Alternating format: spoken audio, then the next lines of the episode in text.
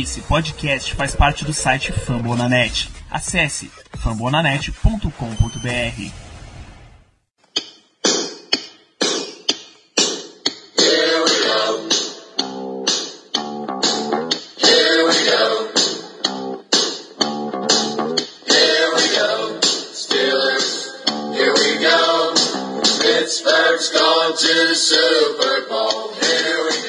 bem, pessoal, estamos começando mais um Black Yellow Brasil Podcast, episódio número 95, seu podcast falando do Pittsburgh Steelers para todo o Brasil, direto de fambonanet.com.br, direto do Spotify, direto do iTunes ou direto de onde você quiser, meu filho. Eu sou Danilo Batista, seu host em mais uma semana, uma semana com cheirinho de hambúrguer. Para fazer esse programa comigo, tenho a presença de Germano Coutinho.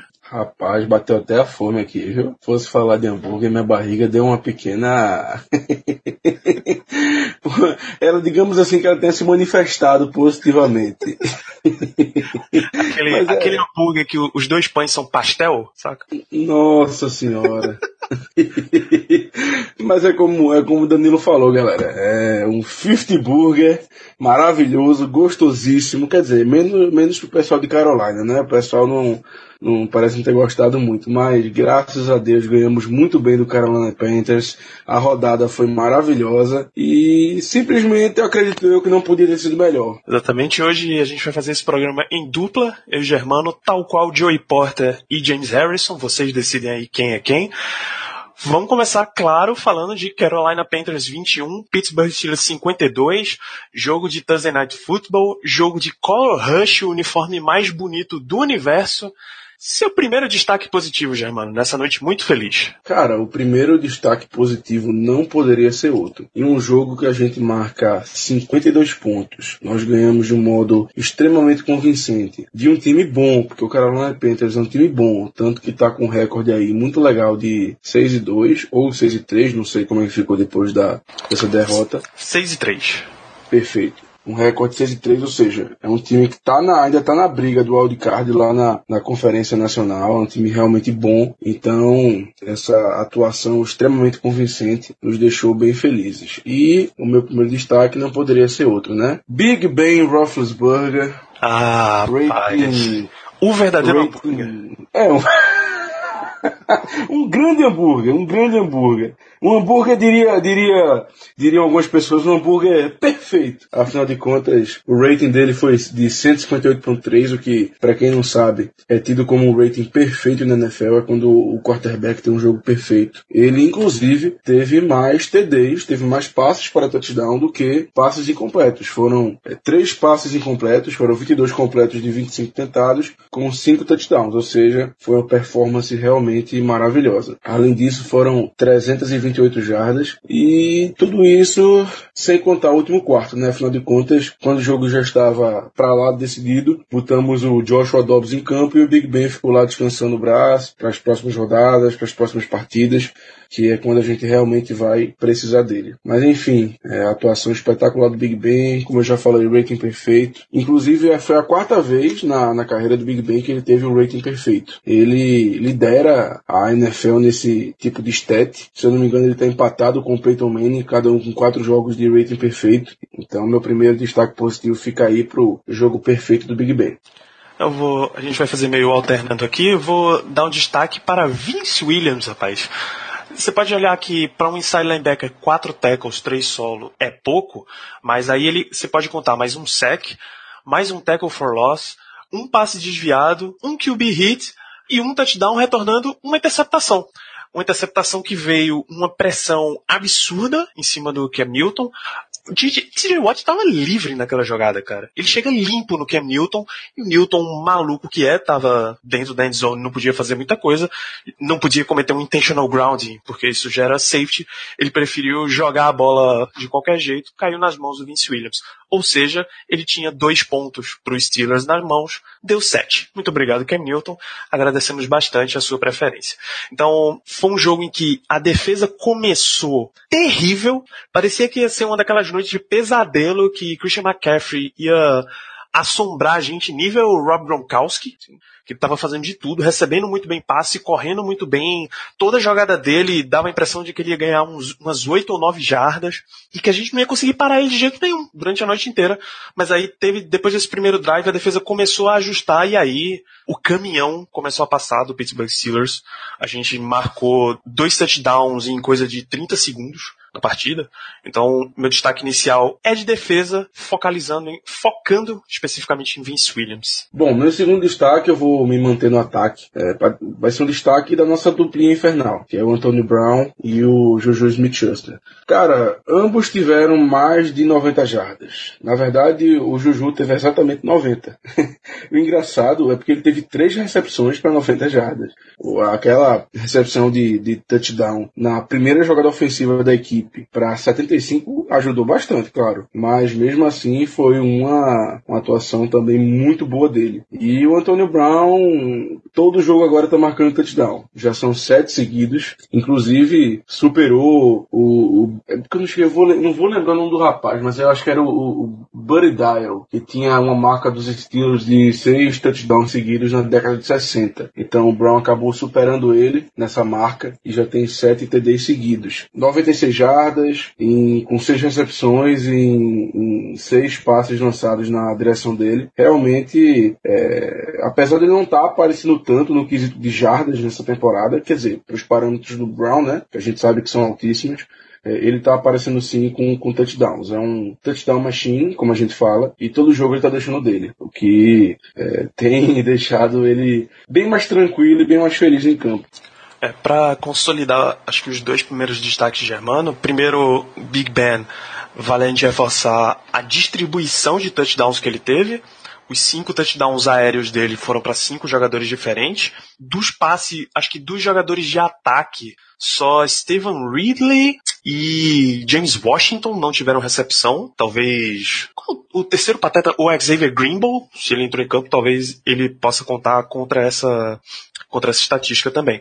Mas cara, até, até Hayward Bay. Hayward Bay teve recepção, cara. DHB teve recepção. Eu Hayward Bay. Demais. Roosevelt Knicks teve duas recepções para 17 jardas, bicho. Roosevelt Knicks, cara. Dois passos para fullback. É muito, é muito divertido assistir esse ataque jogando. É, é, inclusive, inclusive, Knicks teve duas recepções e nenhuma corrida, tá? É fullback moderno mandou um abraço, né? Então, a distribuição de passes, não só durante o jogo, mas para touchdown também foi muito alta do Big Ben. E, para fechar o destaque do Antonio Brown, o Steelers, ele passa agora a ser o maior jogador com mais temporadas, passa a ser o jogador dos Steelers com mais temporadas, com 10 ou mais touchdowns na história da franquia. Ele agora tem quatro, uma vez que ele já conseguiu o décimo touchdown recebido. Heinz Ward é o segundo com três, Lane Swan é o terceiro com dois. Olha os nomes que ele está ultrapassando, olha o tamanho da história que ele está fazendo no Pittsburgh Steelers. Esse time precisa dar um anel para esse monstro. Cara, o Antonio Brown hoje em dia, ele já é considerado por muitas pessoas como o maior wide receiver da história dos Steelers. Então, para um time que tem o Lin Swan, que tem o John Starworth, que tem o Heinz Ward, não é pouca coisa, entendeu? E também teve o Louis Leap, o Yancey Tigpen, então são nomes assim de respeito. Eu citei dois aí que estão no Hall da Fama, por exemplo. E o Antonio Brown, para mim, já superou esses aí. E tem tudo para terminar a carreira dele como um dos maiores nomes de wide receiver na história da NFL. Então isso aí não me surpreende, né? É, bom, meu terceiro destaque vai para um cara que talvez as pessoas não tenham notado, mas que para mim vai fazer grande diferença na temporada, que é o Chris Boswell. Ele, todos nós sabemos que ele tá vindo de uma temporada ruim, ele não tá sendo tão confiável feito em anos anteriores, mas nesse jogo teve que chutar um field goal ali de 50 jardas no high field, que não, é nada, que não é nada fácil, e acertou. Fez o trabalho dele, tudo certinho. Além disso, não errou nenhum extra point que, tinha, que vinha sendo um problema dele nos últimos jogos. Então foi uma atuação sólida, realmente foi sólida para ele, mas, sinceramente, diante dos últimos acontecimentos, uma atuação sólida é algo a se destacar positivamente. E se ele continuar a ter essas atuações até o final da temporada, essas atuações sólidas, eu já fico feliz, porque pelo menos é, a gente não vai acabar é, perdendo jogos por causa dele. Muito, muito bem lembrado. Eu, o meu próximo elogio vai para a postura da equipe, porque normalmente os Steelers a gente tem a marca de que é um time que joga ao nível do adversário. Se o Steelers estava marcando o Carolina Panthers como um grande adversário, um mega jogo, um jogo de fazer imposição, um jogo de dar uma declaração, mostrar que veio para a liga, ele conseguiu fazer. 52 a 21 em cima de um, de um dos times que a gente até discutia antes dessa partida que a NFL tem seis ou sete times bons, efetivamente bons, e o Carolina Panthers é um deles. Então o Steelers entrou com a gana de, meu irmão, esse jogo aqui a gente precisa vencer e precisa vencer bem bem, vencer e convencer. Ele não só venceu e convenceu, como você nota que foi uma, aquela postura que a gente sempre elogia de franquias como o New England Patriots. Quando você pega um adversário e ele dá uma vacilada, você não espera para ver se ele vai voltar, levantar e continuar a luta. Você pisa na garganta, meu amigo. E foi isso que o Silas fez. Só tirou o pé sei lá, na metade do quarto quarto que já estava a vantagem de 30 pontos, saca? Ou coisa muito perto disso. Então, esse é o tipo de vitória que a gente espera dos Steelers quando o adversário não chega para jogar. Acho que o, a melhor forma de definir é essa. Se o adversário não tá, não tá conseguindo igualar o jogo, amigo, você não desce pro nível dele. Você aumenta teu nível e esmaga, tá ligado? É isso que a gente espera de um time contender, como o Steelers é todo ano, como o Steelers é classificado todo ano, nessa era Mike Tomlin, Kevin Colbert, Ben Roethlisberger, Antonio Brown. Sabe? É isso que a gente espera que o Steelers faça em partidas quando o adversário não tá nem aí. E essa postura que você falou, Danilo, para mim começou com o pass rush, que vai ser meu quarto ponto positivo. Eu gostaria de destacar. O pass rush nesse, o pass rush nesse jogo foi muito bem, realmente foi muito bem. Foram cinco sacks em cima do Cam Newton. O Hayward teve dois, o TJ Watt teve um, o Dupree teve um. E o que mais me impressionou foi que eles realmente foram incansáveis atrás do quarterback parecia que toda jogada, mesmo no Foreman Rush, que quem escuta o podcast sabe que é um ponto que eu reclamo bastante, que a gente não via conseguindo gerar pressão apenas com quatro jogadores, foi um ponto que mesmo com o Foreman Rush, o time conseguia chegar no quarterback adversário. Então, essa pressão ininterrupta no Cam Newton acabou gerando é, interceptações, o pick six mesmo do Vince Williams que a gente já comentou agora mais cedo. É, foi graças a uma pressão do TJ Watt. Enfim, é, a gente não deixou o Newton em paz e isso se traduziu no resultado final. É, foram menos de 200 jardas aéreas para Newton, o que é muito pouco para ele, muito pouco mesmo. Então fica aí minha, meu destaque positivo para o press rush, que funcionou muito bem e principalmente não precisou se utilizar tanto de blitz para funcionar, o que me deixa bastante feliz. Ainda que as blitzes do, do Keith Butler e da defesa sejam criativas, eles variem bastante. A gente vê muito Mike Hilton, por exemplo, indo para blitz, saindo do slot, saindo do outside, mas é muito bom quando seu time consegue gerar pressão sem ter, sem ter necessariamente que mandar muita blitz. A gente pode até atribuir essa quantidade de pressão que a gente teve nessa semana contra o Panthers e na semana passada contra o Ravens essa semana há uma linha ofensiva que deu uma bambeada e a semana passada para uma linha ofensiva que estava desfalcada. A gente pode até fazer isso, mas de novo, é esse quando você tem essa oportunidade, você tem que aproveitar e ser consistente nas pressões geradas em cima do quarterback adversário. Exatamente, exatamente. E, assim, pontos positivos, a gente teve vários. A gente teve realmente vários pontos positivos nesse jogo. Eu poderia citar aqui também a questão de terceiras descidas. Fomos de novo muito bem em terceiras descidas, tanto ofensivamente como defensivamente. Ofensivamente foram é, foi 80% de, de conversão, ou seja, de 10 tentativas a gente conseguiu converter 8, o que é um indicativo muito forte de sucesso da equipe. Afinal de contas, quanto mais tentativas de terceira descida você converte, mais tempo você consegue ficar em campo e mais ânimo você consegue destruir do, da defesa adversária. Então, essa conversão de 80% é simplesmente maravilhosa. E defensivamente, também fomos muito bem. Os Panthers raramente conseguiram converter uma terceira descida, até pelo pass rush, que dificultava bastante as coisas. Então, fica aí também meu destaque positivo para esse quesito. Nas terceiras descidas, tanto ofensiva como defensivamente. Isso, por fim, acho que a gente pode destacar mais um, mais uma unidade que é chovendo molhado, que é a nossa linha ofensiva, né? Eles até deram uma vacilada em um drive que foi um three and out, salvo engano, e tipo, Julius Peppers conseguiu um sec na primeira, um, uma pressão na segunda e um passe desviado na terceira, que foi monstruoso nesse nível. em cima do Matt Filer. Mas de resto, tranquilíssimo, cara. Você poucas vezes via pressão da, dos defensores de Carolina. Tranquilíssimo não, né, Danilo? Afinal de contas, quase que eles arrancavam a cabeça do Eric Reed ali. Tranquilíssimo não. Foram dois, dois QB hits registrados e esse sec e só. Tackle for loss. Até teve oito tackles for loss, mas a, a linha de. Não é necessariamente linha da, o confronto de trincheira. Você pode atribuir um pouquinho mais para a segunda e para a terceira linha de Carolina. Até porque foram eles que conseguiram mais. É o Luke Kuechly, é o Dante Jackson, o Captain Murray, Rashan Galden, enfim. Eles tiveram um desempenho muito melhor do que necessariamente o duelo de trincheira. E, de novo, quando o Steelers consegue dominar a trincheira, e nesse caso foram as duas, excelentes coisas acontecem, excelentes oportunidades podem acontecer.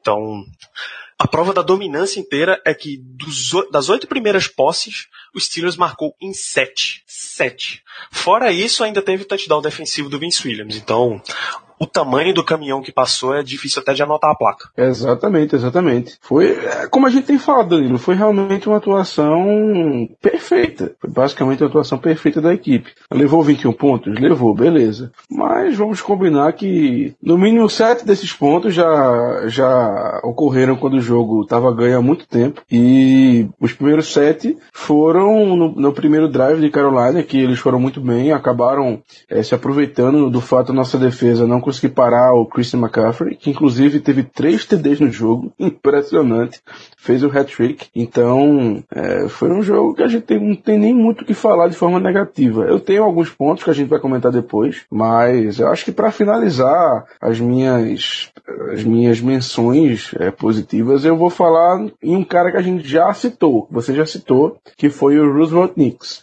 É, rapaz, em um, jogo que, um jogo que o Knicks tem recepção já é uma coisa muito interessante, é uma coisa muito boa. Mas eu vou deixar ele como ponto positivo, principalmente pelo jogador que ele é em special teams. Conseguiu forçar um fumble, foi muito, foi muito, não digo nem que foi muito importante, que o jogo naquela altura já estava ganho, mas mostra que mesmo que o jogo ganhe, ele tá lá correndo, dando a vida, dando sangue, e com isso ele conseguiu forçar fumble que se o jogo tivesse mais apertado, com certeza estaríamos vangloriando muito mais. Então, é, pelo desempenho que o Knicks tem, que ele teve na verdade, pela força que ele, pela força que ele entra em todo jogo, pela vontade que ele apresenta, eu vou botar ele também como uma menção honrosa no lado positivo, porque é, como a gente brinca, a gente fala que ele é um autêntico jogador de futebol americano, mas ele realmente é isso, é aquele cara que não reclama, é aquele cara que tá ali, é um grinder, é um cara que se esforça em toda jogada e pelo menos em Pittsburgh, pelo menos é, pela torcida de, de Pittsburgh dos Steelers, ele é muito bem, ele é muito bem tido. Realmente o pessoal sabe dar valor a um cara que merece. Pois é, Roosevelt Knicks, o autêntico jogador de futebol americano. Gente, esse jogo foi muito, muito bom de assistir. Acho que a gente foi até a madrugada, pelo menos aqui em Recife, até uma e pouquinho da manhã. Vocês, de, vocês do horário de verão, horário de Brasília, umas duas e pouquinho. Passou que a gente nem sentiu, cara. Teve muita gente, claro, que foi dormir porque o jogo já estava decidido, mas pra gente era, tava uma delícia assistir um jogo sem sofrer e sem. E chegou num ponto do jogo que a gente pôde até relaxar, dizendo, ok, não, é, não vai ter Pittsburgh Steelers suficiente para deixar o Carolina encostar, o encostar nessa diferença. Foi pro intervalo 31 a 14, mas rapidinho já virou 45 a 14, bicho. Para reverter uma, uma desvantagem dessa, é muita, muita a remada é muito grande. Então, nesse ponto aí, a torcida já estava muito tranquila. Só que a gente ainda tem uma outra coisinha para falar de negativa. Quando esse jogo já estava definido, o Germano mencionou que a gente tomou sete pontos quando já estava muito, muito tarde para o Pentas virar. Para ser mais preciso, estava 52 a 14 e faltavam 5 minutos e 35. Foi a hora do touchdown. Mas, na jogada que começou aos 6 e 21, entrou um rapaz de cornerback, porque ele precisa voltar a ganhar ritmo de jogo, né? Não pode ficar morto no fundo do roster. E ele lembrou por que é que ele estava lá no fundo do roster. Artie Burns me entra, me faz uma, uma interferência de passe defensiva, 24 jardas, bota a bola na, na linha de 25. Como é que ele faz? Como é que esse cara faz um negócio desse, bicho? Sério, sério. Porque ele é ruim. não tem outra explicação, Danilo. Ele é ruim, cara. Não tem. A gente não precisa ficar aqui pensando em hipóteses, não sei o quê, porque ele é ruim. Peraí, desculpa. Ele é desculpa. ruim. Eu falei que foi na linha de 25. A jogada começou na linha de 25. Ele fez a falta na linha de 1, tá? Na linha. Desculpa, dentro da endzone, o que coloca a bola na linha de 1. Dentro da endzone, isso. Ai, meu Deus do céu. É só pra, só pra esquentar a cabeça, bicho. Não, e detalhe, foi a primeira falta do jogo dos Steelers.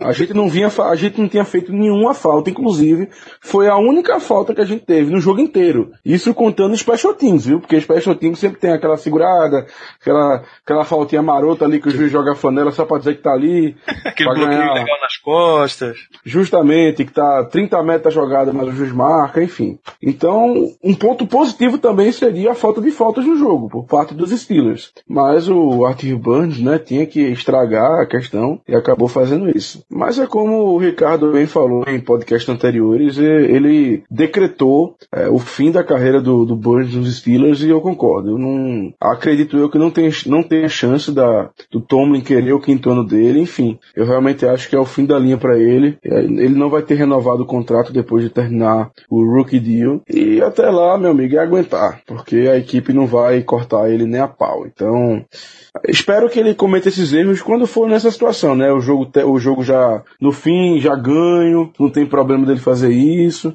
Enfim, até o nosso queridíssimo Corey Sensible tá melhor que ele. Então, isso aí já diz muita coisa. Pois é, tem até. Rolou até no nosso QG estatística, comparando os três aqui. O Ray, o Ricardo trouxe pra gente. Um grande abraço pra você, Ricardo. Volte. Aguardamos ansiosamente a sua volta a esse podcast. O passer rating permitido pelos corners dos Steelers. 66.4 é Mike Hilton. Ele é o que cede o menor rating. Joe Hayden 71.1. Coach Sensible 92. Já tá um pouquinho alto. Cam Sutton 128, isso é muito alto. Art Burns cede 149.3. Lembrando pro ouvinte que o limite é 158.3. Então ele tá muito perto da escala de ser horrível. Se o Big Ben foi perfeito no jogo com 158.3, o Arthur Burns é basicamente. É- é eu acho que é basicamente o quarterback adversário lançar contra um fantasma, só sendo, porque pro cara ceder um rating desse, de 140 e poucos, é sacanagem, cara. É quase você, não, você ser invisível no campo. Cara, é isso. O quarterback ele tem que, ele tem que toda jogada faz a leitura, identificou o Art Burns pode jogar em cima dele. Porque é assim que tá o nível do cara, bicho. Tá absolutamente sem condições o cara entrar em campo. Sem condições. Pode, pelo menos de nossa parte, pode encerrar a era dele nos Steelers com todo o gosto. É pra encerrar logo agora, mas enfim, né? Pelo menos o Tomlin e Cia estão fazendo na nossa visão certo, que é tirá-lo do, do campo, deixar só nos teams mesmo, porque não tem mais condição. Infelizmente, já virou até meio com a chacota. Toda vez que ele entra em campo, o quarterback adversário sempre vai nele, sempre joga a bola no jogador que ele tá marcando. E acabou, cara. Acabou a paciência. O Art Burns parece ser um menino muito bom. Eu falo menino porque ele ainda é jovem. Parece ser um cara muito, muito esforçado. Tem a questão dos irmãos dele que ele cuida. E, enfim, ele é o responsável pelos irmãos dele desde que a mãe morreu. Enfim, é realmente uma história muito bonita, mas em campo ele não tá é, desempenhando o suficiente para se manter na equipe. A realidade é essa. Pois é, e aí não tem absolutamente condição nenhuma dos Steelers confiar nele em campo. Você tem outro destaque negativo, Germano?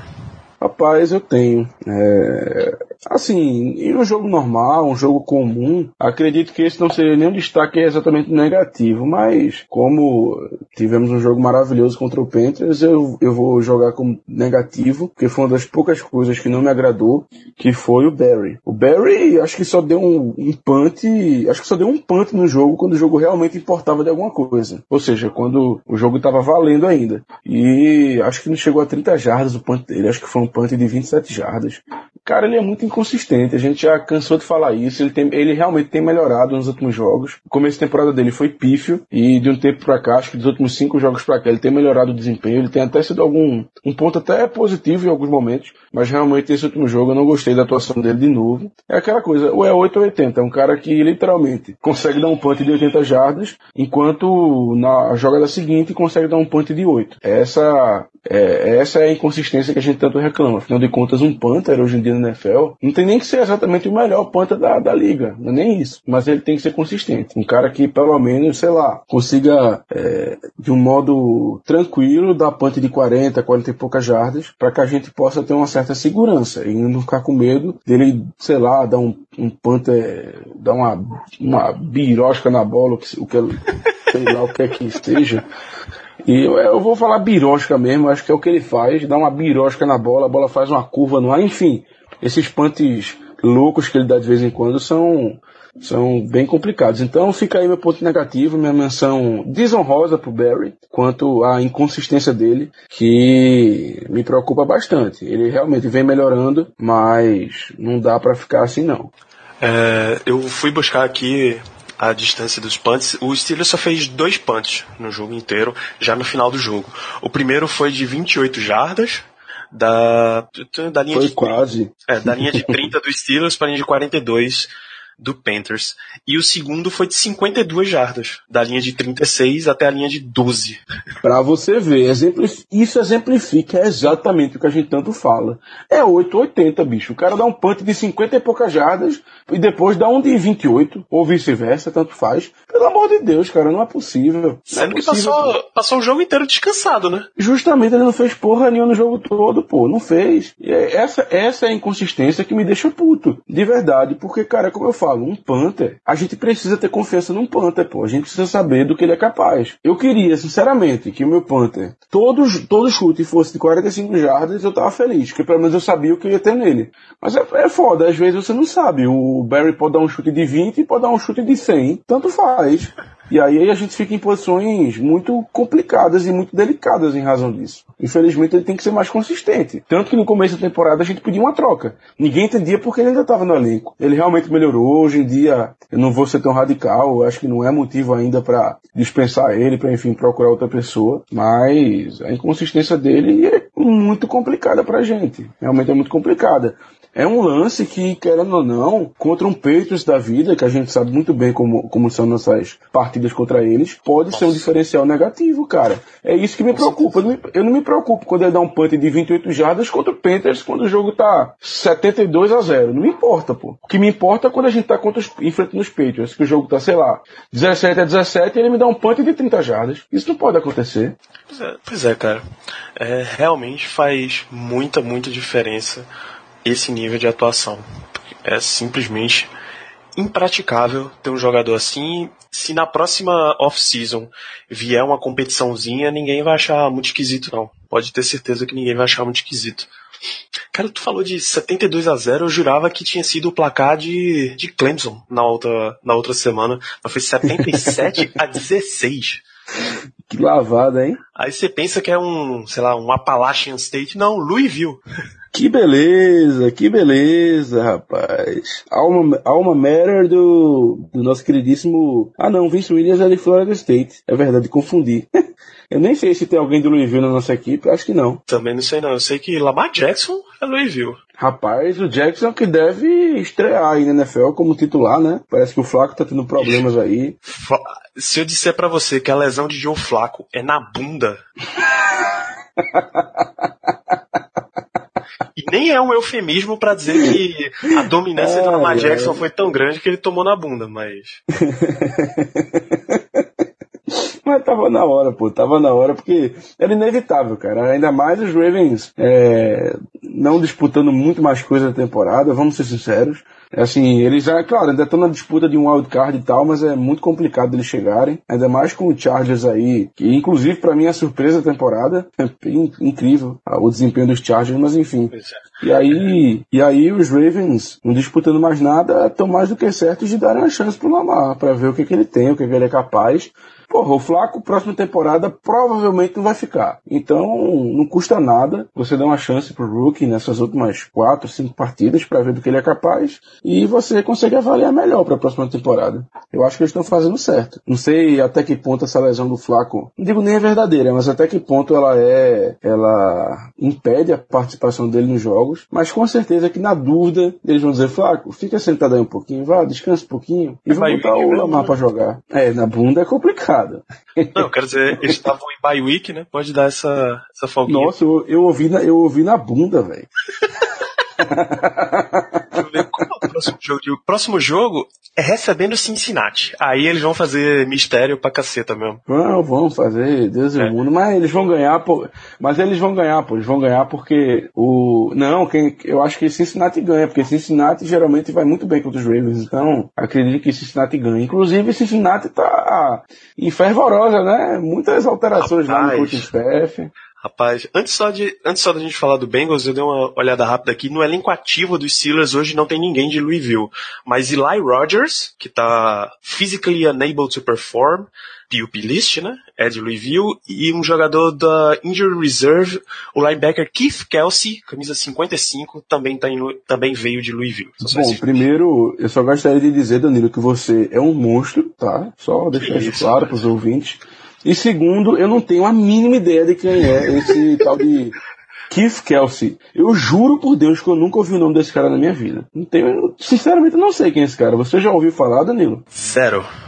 Eu acho que nem o Ricardo ouviu falar desse cara, sério mesmo. Ô. Ou melhor, ou melhor, nem o Caio, porque o Caio é que fica mais grudado nessa questão É. de dos agenciados dele. Eu acho que nem o Caio ouviu falar desse cara. Mas enfim. O roster de. O ratinho de Practice Squad, Caio.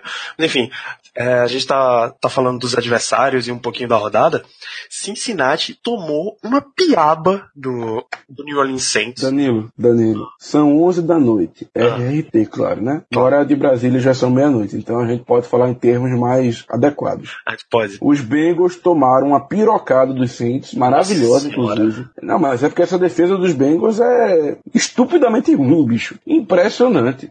Ela, ela, é, ela é ruim em níveis históricos, pô. Bicho, salvo engano, eles cederam 500, tipo, pelo menos 500 jardas totais nos últimos três jogos. 500, 500, 500. É, não somando, não. O coordenador defensivo foi pro espaço já, né? Então, daí você Terrell tira. No meio da temporada, eles demitiram o coordenador defensivo. É porque realmente tinha alguma coisa de errado. Ou seja, agora com essa derrota de Cincinnati, eles ficam 5-4 a campanha, o Steelers está 6-2. Já tinha, ele abre um jogo, uma vitória à frente e mais meia, porque tem aquele empate, a gente está 6-2-1. É, Baltimore está 4-5, já saiu de, acho que os dois já saíram de bye, tanto assim, isso. Os três já saíram em bye. O Baltimore sai agora de bye, né? Ele estava em bye na Isso. semana 10. Isso, vai sair agora. Volta a jogar na 11. Não, aí os dois se enfrentam na 11. Isso. É, então os três já, já saíram de, de bye. Cleveland dificilmente vai brigar com 3-6-1, né? Teria que ser uma remontada muito grande do Browns para conseguir fazer isso. Então o Cincinnati já mandou embora Terrell Austin. Eles recontrataram Rio Jackson nessa segunda-feira à noite. Não tá claro ainda qual é o cargo que ele vai ter, mas ele já foi coordenador ofensivo antes de sair para assumir o Cleveland Browns. E era um baita coordenador ofensivo, inclusive, era tido como uma das melhores mentes ofensivas da NFL era um Cincinnati que consistentemente ia para playoffs. Acho que ele era daquela geração que o Andy Dalton lançava para AJ Green, Marvin Jones e Mohamed Sanu. Então ele realmente tinha um ata o ataque corrido com Jeremy Hill e Giovanni Bernard, o Tyrande que toda vez se machuca. Então eles tinham um ataque poderosíssimo, uma linha ofensiva poderosíssima, e aí o, o Bengals, que é uma franquia muito saudosista, resolveu contratar Rio Jackson de volta. Além disso, depois de ganhar na quinta-feira à noite, a gente pôde ficar assistindo o resto da, da conferência cair na porradaria para ver o que é que rolava. O New England Patriots fez o favor de perder para o Tennessee Titans nesse domingo, tá? Foi 31 a 14 para Tennessee, 34 a 10, foi pior ainda para Tennessee. E com essa derrota, o Pittsburgh Steelers assume a seed número 2 da conferência. Ah, mas o Patriots tem 7-3 e os Steelers tem 6-2. Como é que o 6 é maior do que 7? É, meu querido. Os Steelers têm 72% de aproveitamento na sua campanha e New England tem 70%.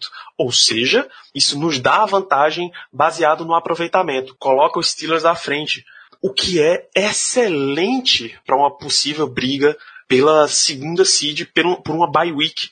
O que é excelentíssimo para finalmente tirar o Patriots e Foxboro num possível confronto direto em playoffs.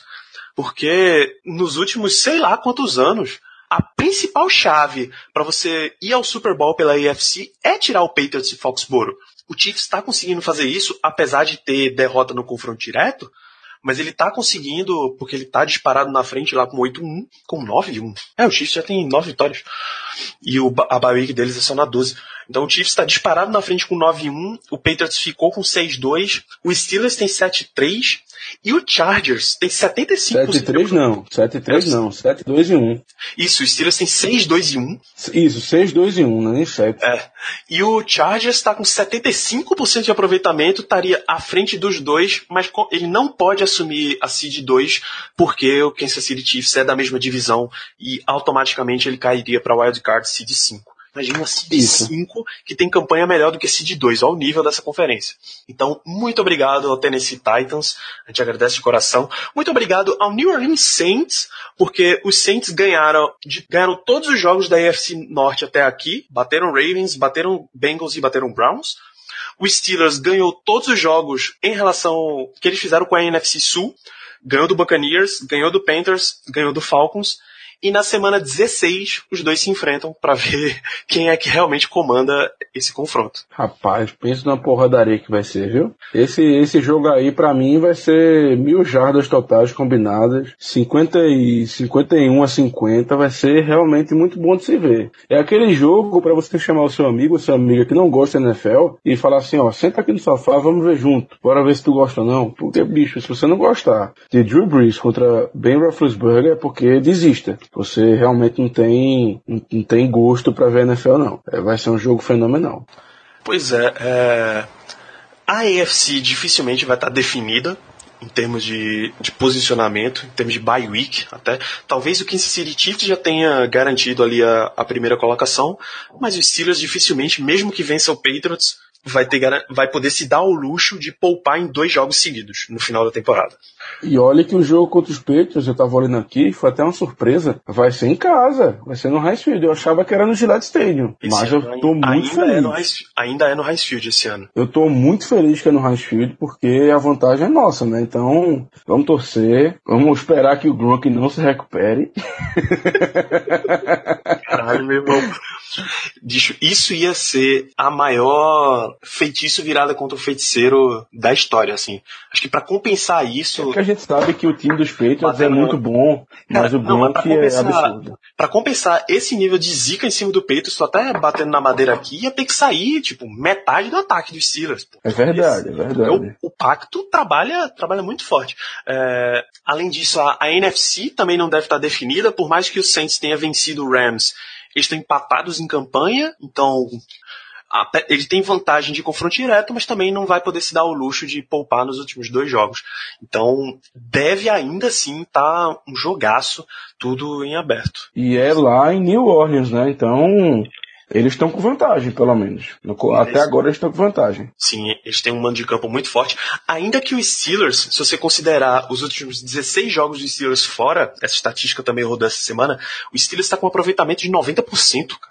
Chega O que assusta, é né? isso? O que é isso, velho? A última, tem que lembrar, a última derrota fora de casa dos Steelers foi contra o Bears, Isso. na semana 3 da temporada passada. Pra você que não tá lembrando, ouvinte, foi aquele jogo que teve aquela confusão antes do intervalo, que o rapaz dos Bears, ele ia fazer um touchdown, e acho que foi até uma interceptação, ou foi um chute bloqueado. Não, foi um field goal bloqueado, se eu não tô enganado. Foi um chute bloqueado. Ia, ia fazer um touchdown, e aí acho que foi o McDonald, ou foi o Jesse James, mas acho que foi o McDonald, saiu correndo atrás do cara, e porque o cara achou que não tinha ninguém, ele acabou relaxando um pouquinho devagar, o McDonald foi, tirou a bola dele, e aí, enfim, teve um bololô gigantesco, acho que foi o Barry também que chegou e fez, e jogou a bola pra fora, ou pulou em cima da bola, enfim, não lembro. Sei que deu uma confusão da poxa, mas no final das contas não adiantou de nada, a gente acabou perdendo o jogo. Mas É. enfim, Acho que, foi esse jogo que a aí. jogada, a jogada inclusive foi pra field goal e os caras erraram o field goal. Foi uma putaria gigante. Não, não, eles acertaram. Acertaram? Ah, Acertaram. Parece que tinha, parece que foi o seguinte, parece que é, eu não, faz muito tempo, eu não vou lembrar, mas parece que não marcaram nada. Aí os árbitros, aí os times foram pro vestiário, aí os árbitros fizeram uma reuniãozinha e mandaram chamar todo mundo de volta. Aí a defesa voltou naquela alegria, né? pro campo. Os Bears tentaram o TD, parece que não conseguiram e teve uma falta. Sei lá como é que foi. Sei que foi um bololô arretado e eles acabaram fazendo field goal. Depois a gente, depois a gente vê isso aí até o final do programa para dizer como é que foi. Mas foi um negócio meio estranho assim. Melhor fica o link no post com, com essa jogada inteira. Pra você assistir em vídeo, amigo ouvinte. Perfeito. Lembrar. Perfeito. Afinal de contas, um, uma descrição maravilhosa dessa, ou seja, um bololô gigante. Exato. Você tem que realmente ver com seus próprios olhos. É... Inclusive, Danilo, eu acho que bololô é uma gíria recifense, né? É uma gíria pernambucana. Rapaz, essa eu vou ficar te devendo, Germano, mas existe uma enorme probabilidade de que sim seja, seja local mesmo. É... Ouvinte, se vocês não souberem o que é bololô, por favor, se manifestem, que a gente explica depois. é, eu devo avisar que é, é bem parecido com o que soa mesmo. Vale lembrar que a gente vai entrar agora numa sequência. A gente já tá, inclusive, na sequência ultra difícil da temporada. A gente foi até Baltimore, ganhou do Ravens. A gente recebeu Carolina, ganhamos, ganhamos deles, ganhamos os Panthers, apesar de ser em casa no Thursday Night Football. A gente ganhou deles, é o que vale.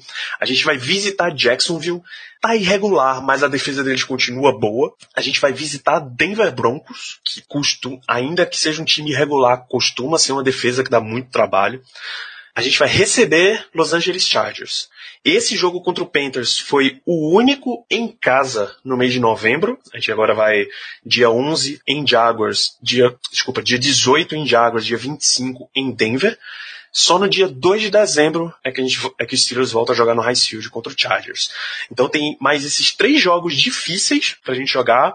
Aí vem o Raiders, que é Sunday Night Football recebe Patriots, visita Saints e fecha contra Bengals. Dá uma teórica respirada contra o Raiders, um trap game absurdo, absurdo, ainda que os Steelers não... Tu duvida que a gente vai perder? Eu duvido porque é prime time. Rapaz, prime. Time, prime é, mas se bem que o time dos Raiders esse ano tá lastimável, cara. Acho tá que é o melhor, a melhor definição. Eles estão lastimáveis. Mas enfim, a gente vai ter três jogos difíceis, dá uma teórica respirada contra o Raiders e volta para três jogos muito pancada. A temporada não acabou para o Steelers, está muito longe de acabar, inclusive. Vamos encaminhar o final desse programa, primeiro lembrando o seguinte: o bloco de perguntas essa semana, como foi uma semana meio atípica, jogo na quinta, a gente está gravando na segunda-feira, a gente infelizmente vai ficar sem o bloco de perguntas. A única pergunta que a gente recebeu para nossa amiga Mariana Balzani Mari, a tua pergunta sobre o, os adesivinhos na capacete dos Steelers, eu vou ficar te devendo, mas eu te garanto que vai virar um post lá em fambonanet.com.br barra Black Brasil. Eu garanto. Nessa semana ainda sai, pode ficar tranquilo. Então vamos para falar já do próximo jogo, considerações finais e matchup. O que, que você está esperando de ver para Pittsburgh Steelers em Jacksonville Jaguars nesse domingo 6 horas, 16 horas, 4 horas da tarde de Brasília, Germano. Ou seja, 3 horas é RRT, né? Isso, 3 horas no horário real de Recife. Ainda bem, afinal de contas o podcast segue fielmente o RRT. Vamos lá. É, matchup para o jogo. Primeiro, uma, uma breve preview do que eu acho que vai acontecer no jogo, tá?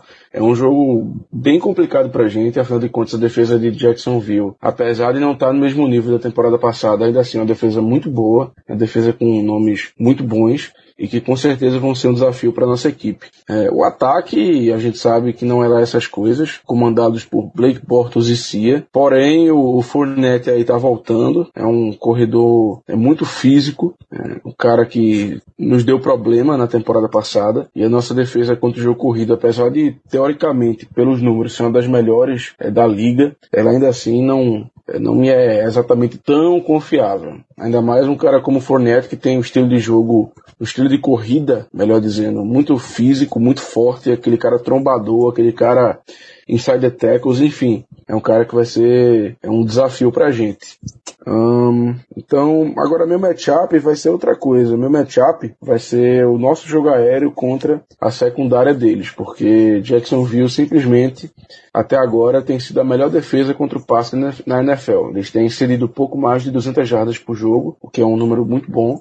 Então, vamos ver se o Antônio Brown, se o Juju, se até o próprio James Conner, que a gente nem citou muito no programa de hoje, mas que também é um, um belo, uma bela alternativa para o Big Ben no jogo aéreo. Vamos ver se eles conseguem é, gerar bons números pra gente. E algo bem específico mesmo é aquele, aquela disputa maravilhosa, né, do Anthony Brown contra o Gene Ramsey, que o Anthony Brown tem levado a vantagem nos últimos confrontos, apesar dos Jaguars terem ganho os jogos, o Brown tem ganho a disputa direta contra o Ramsey, então é, meu, meu matchup fica aí para o nosso jogo aéreo contra a defesa, contra o passe deles. E de considerações finais, Danilo, eu apenas queria é, dizer para os nossos ouvintes, tornar público que sim, Caio Melo conhece o tal do linebacker lá da, do Injury Reserve do Keith Kelsey o Ricardo não conhece, a gente, ele respondeu no QG dizendo que não sabe quem é, mas o Caio sabe. Inclusive, ele até falou, ah, era o cara do Practice Squad que disputou com o Matthew Thomas, não sei o que, em Silent Becker, pá. Incrível, bicho, incrível. Mas assim, a gente acha incrível, mas não devia nos surpreender muito. Afinal de contas, o Caio faz o, o dever de casa dele, né? Muito Afinal de contas, tem os agenciados, ele tem que procurar novos nomes toda, toda, toda temporada para saber se ele consegue pegar um, um cara bom. Então, fica aí minhas considerações finais para o conhecimento incrível do Caio sobre esses jogadores enigmáticos e nossa, e... cara, na moral. É, fica aí o, as considerações finais para esse fato, esse conhecimento do cara dos jogadores enigmáticos e totalmente é, fora do radar. O que, o que pra gente é surpreendente conhecer um jogador que era pra estar tá no, no rosto final, ficou pra Practice Squad, pra cá é só mais uma segunda-feira, rapaz. Justamente, Danilo, justamente. E você, meu amigo, me diga aí Faça um rápido preview também, um matchup e as suas considerações finais, por favor. Cara, o que eu mais espero ver é agora que Leonard Fournette está teoricamente em condições físicas para jogar, como é que o Jaguars vai armar o time? Eles que fizeram uma trade com o Browns recentemente pelo Carlos Hyde, como é que eles vão distribuir isso? Que tipo de jogadas eles vão chamar? Se eles vão conseguir ser imprevisíveis com a bola? Usando corridas do Fournette, corridas do Hyde, play action com o Blake Bottles, tendo essa liberdade. Os wide receivers deles são muito rápidos. Se você vacilar com o Didi Westbrook, com, com Cole, com o DJ Shark, eles vão te dar trabalho. É o DJ Shark, né? É, o Shark que é o do, do Jaguars e o Moore, que é do Panthers. Eu costumo confundir os dois. Se você der a oportunidade, eles vão te dá muito trabalho. Então é bom que os Steelers, mesmo sendo um time que está com campanha acho que 3-6, entrar muito atento com essa atitude que a gente viu desde de não desistir até o final. Como considerações finais, eu lembro o seguinte: a gente estava falando desse ilustre jogador chamado Keith Kelsey, o número dele é 55, e isso é um lembrete para que você vá até o iTunes e deixe 5 estrelas pro Black Yellow Brasil, tá? Eu vou dar uma de Jason Garrett agora e vou bater palmas para você, Danilo. Muito bem. É, então, cinco estrelas no iTunes, deixa uma recomendação, segue lá no Spotify, mesmo que você não ouça. Todas essas atitudes servem para elevar o Black Yellow Brasil nos rankings e deixar para que mais e mais ouvintes conheçam o programa. Além disso, recomende para os seus amigos. Eu tenho certeza que você tem pelo menos uns três amigos, torcedores dos Steelers ou não, que não conhecem o Black Yellow Brasil, tá? Então, é, é o seu dever cívico como ouvinte e torcedor dos Steelers indicar esse podcast para eles. Agora, agora é muito fácil de achar. Spotify, todo mundo conhece Spotify, você só abre lá, busca Black Yellow Brasil, assinar, seguir, na verdade, o Spotify trabalha com seguir.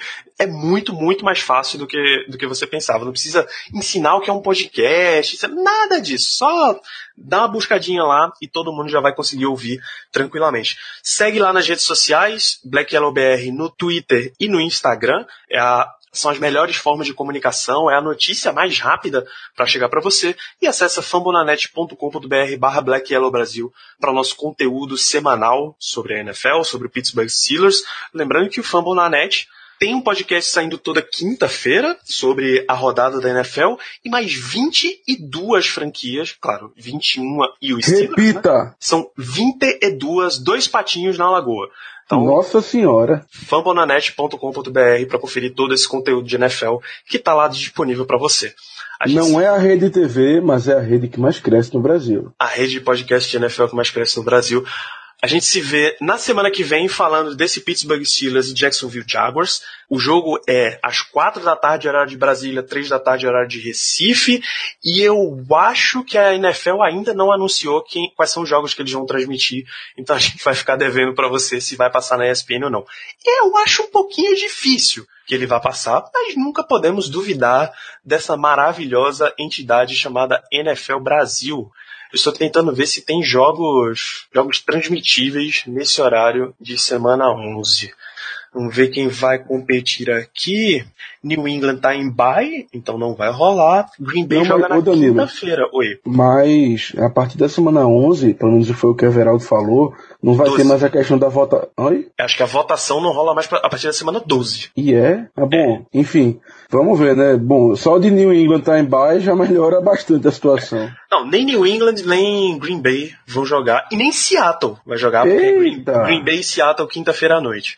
Então nós temos chances. Temos enormes chances de Pittsburgh Steelers em Jacksonville Jaguars ser transmitido no horário das quatro. Então, nos vemos lá falando do resultado desse jogo. Esperamos que com a vitória dos Steelers. Um grande abraço a todos vocês, amigos ouvintes, e até semana que vem. Yeah, uh-huh. You know